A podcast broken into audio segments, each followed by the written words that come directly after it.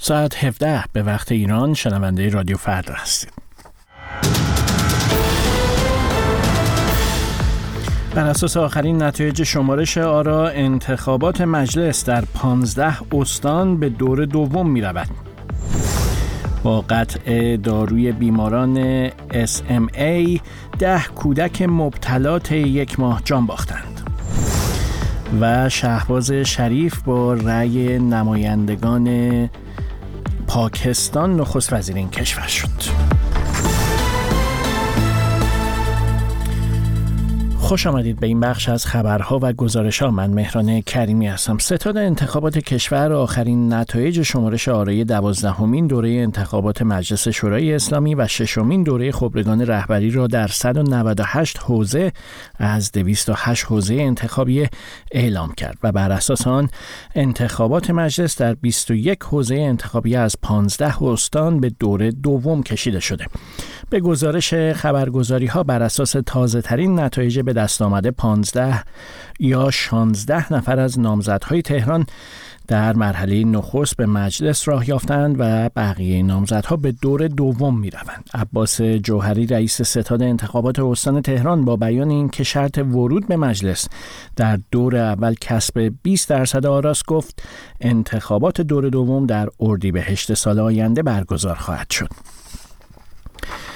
انجمن دیستروفی انجمن دیستروفی اعلام کرد که طی یک ماه ده کودک مبتلا به بیماری SMA به دلیل قطع دارو جان خود را از دست دادند.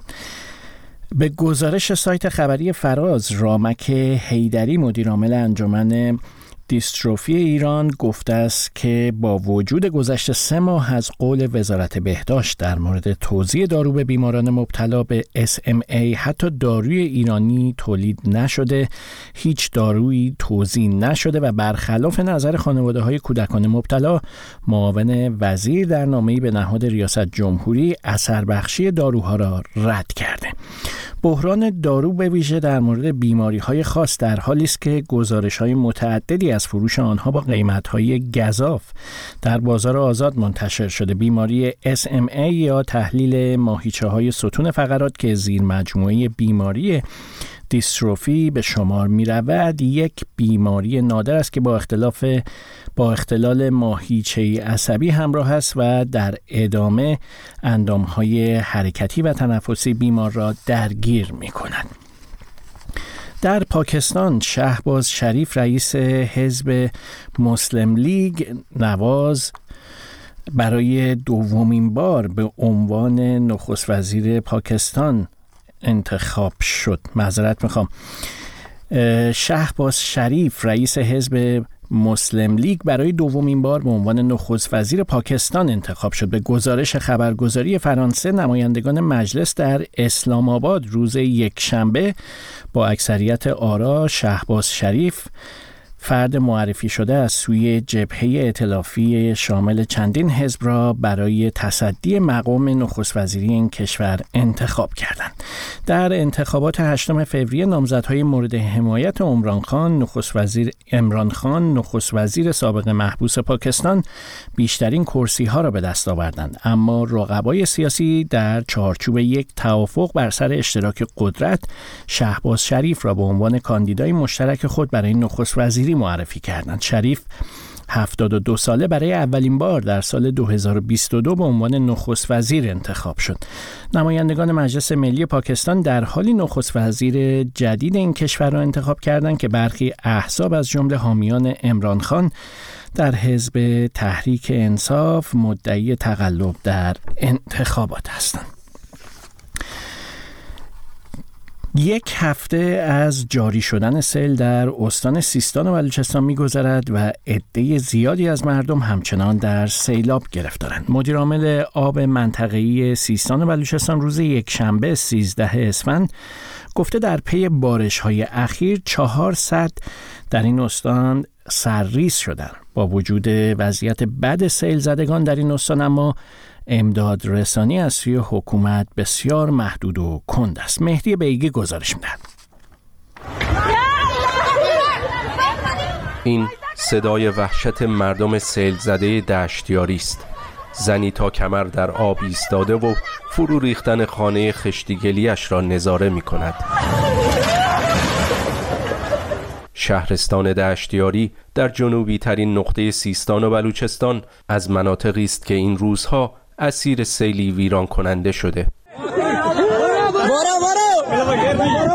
یک هفته است که سیل بسیاری از مناطق سیستان و بلوچستان را فرا گرفته. به گفته مسئولان این استان 400 هزار نفر گرفتار سیلند. راه های ارتباطی صدها روستا قطع شده. برق نیست آب و غذا و امکانات بهداشتی هم بسیار کم است. با این وجود امداد رسانی از سوی دولت جمهوری اسلامی بسیار محدود و کند است. این گلایه یک شهروند.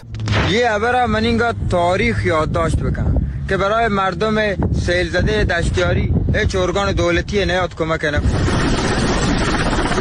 خبرگزاری های نزدیک به حکومت ویدیوهایی از پرواز بالگردهای امداد رسان بر فراز منطقه منتشر می کنند اما برخی فعالان بلوچ می گویند اقدام عملی موثری انجام نمی دهند وبسایت هالوش اخبار مربوط به سیستان و بلوچستان را پوشش می دهد این روایت شیر احمد شیرانی سردبیر این وبسایت از وضعیت امداد رسانی به سیل زدگان. اقدامی انجام ندادن مسئولین اونجا که در اون منطقه بودن. حالا اینکه ما تصور بکنید که سری کارهای انجام شده منتها کفایت نکردن اصلا اقدام عملی و موثری انجام ندادن. حتی می‌تونستن قبل از اینکه این سیلاب به وجود بیاد حداقل آب صدا رو خالی بکنن آب پشت صدا رو که این به صورت مقطعی که اینکه بالاخره این سیلاب به وجود نیاد که بعد این آب حجم عظیمی از بارندگی ها می‌تونست در پشت اون صدها قرار بگیره جایگزین مونتا با اینکه بالاخره هشدار هواشناسی بود بالاخره شرایط مشخص بود این کار رو انجام ندادن. ویدیوهای منتشر شده در شبکه های اجتماعی هم از نبود امکانات امداد رسانی لازم حکایت دارند. مردم خودشان با دست خالی و امکانات اولیه مشغول کمک به یکدیگرند. این میان به امداد رسانان هم کمک می کنند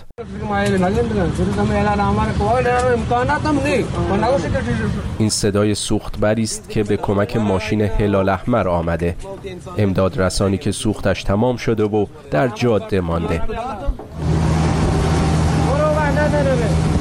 هم قررش بلدوزری است که نه برای امداد رسانی بلکه برای رساندن صندوق رأیگیری انتخابات 11 اسفند به مناطق سیل زده می رود.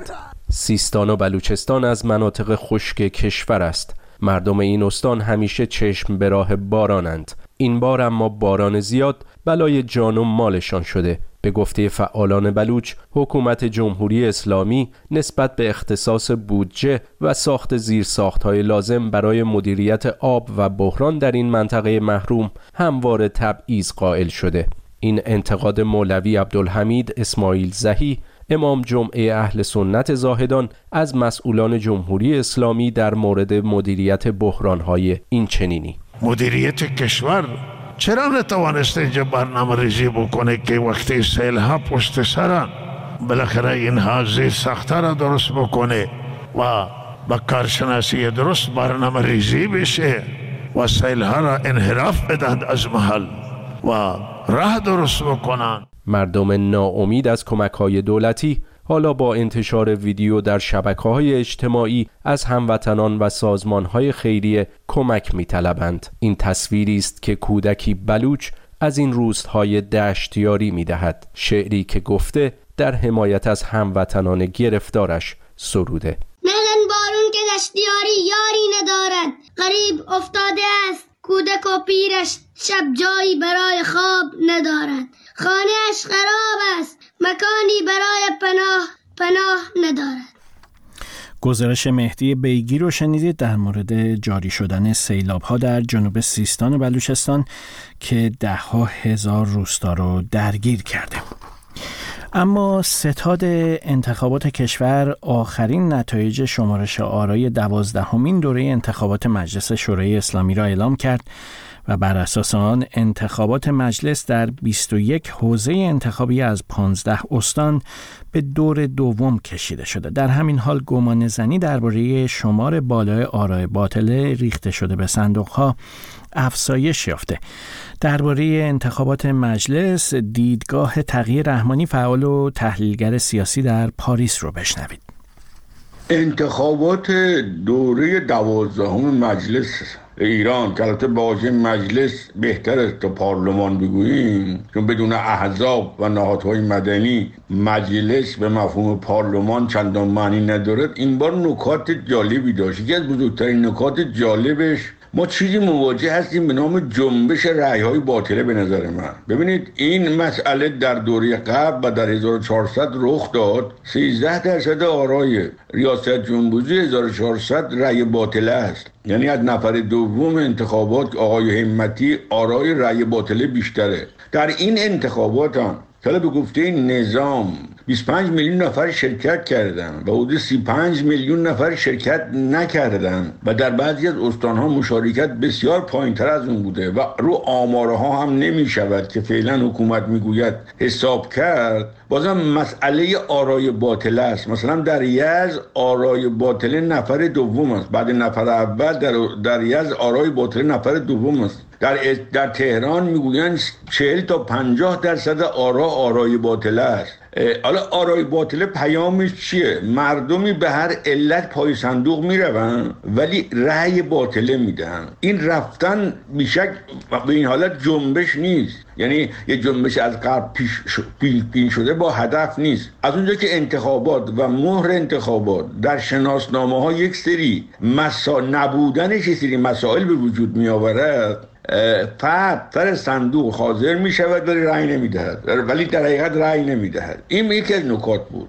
نکته دوم رأی ندادن خاتمی بود. این در حقیقت بعد از این در میان اصلاح طلبان باید یک شکاف ایجاد کنه اگر خاتمین ادامه بدهد. مسئله دیگه همچنان قهر بودن جامعه از حکومت بود. در حقیقت خامنه ای یک اقلیتی در مقابل یک اکثریت نشان داده. مطابق همین آمار جمهوری اسلامی در حقیقت هر سه نفر دو نفر رأی ندادن. خامنه یک زمان معتقد بود دموکراسی هایی که با رأی سی چل درصد در انتخابات مردم شرکت می‌کنن دموکراسی های ناتوانی است و کشورهای اروپایی مثال زده بود. خب البته الان در مورد انتخاباتی که خودش برگزار می‌کنه چی می‌گوید؟ اما در حقیقت این انتخابات اتفاق مهمی نبود. یعنی اتفاقی قابل پیش بینی بود. ضمن که هنوز رو آمارها که حکومت می‌گوید باید شک کرد و منتظر نتایج واقعی و آمارهای واقعی تری بود و همچنین میزان آرای باطلی که در شهرستان ها داده شده است صحبت های تحقیه رحمانی فعال و تحلیلگر سیاسی در پاریس در مورد آرای باطله ریخته شده در صندوق های رأی انتخابات مجلس شورای اسلامی رو شنیدید.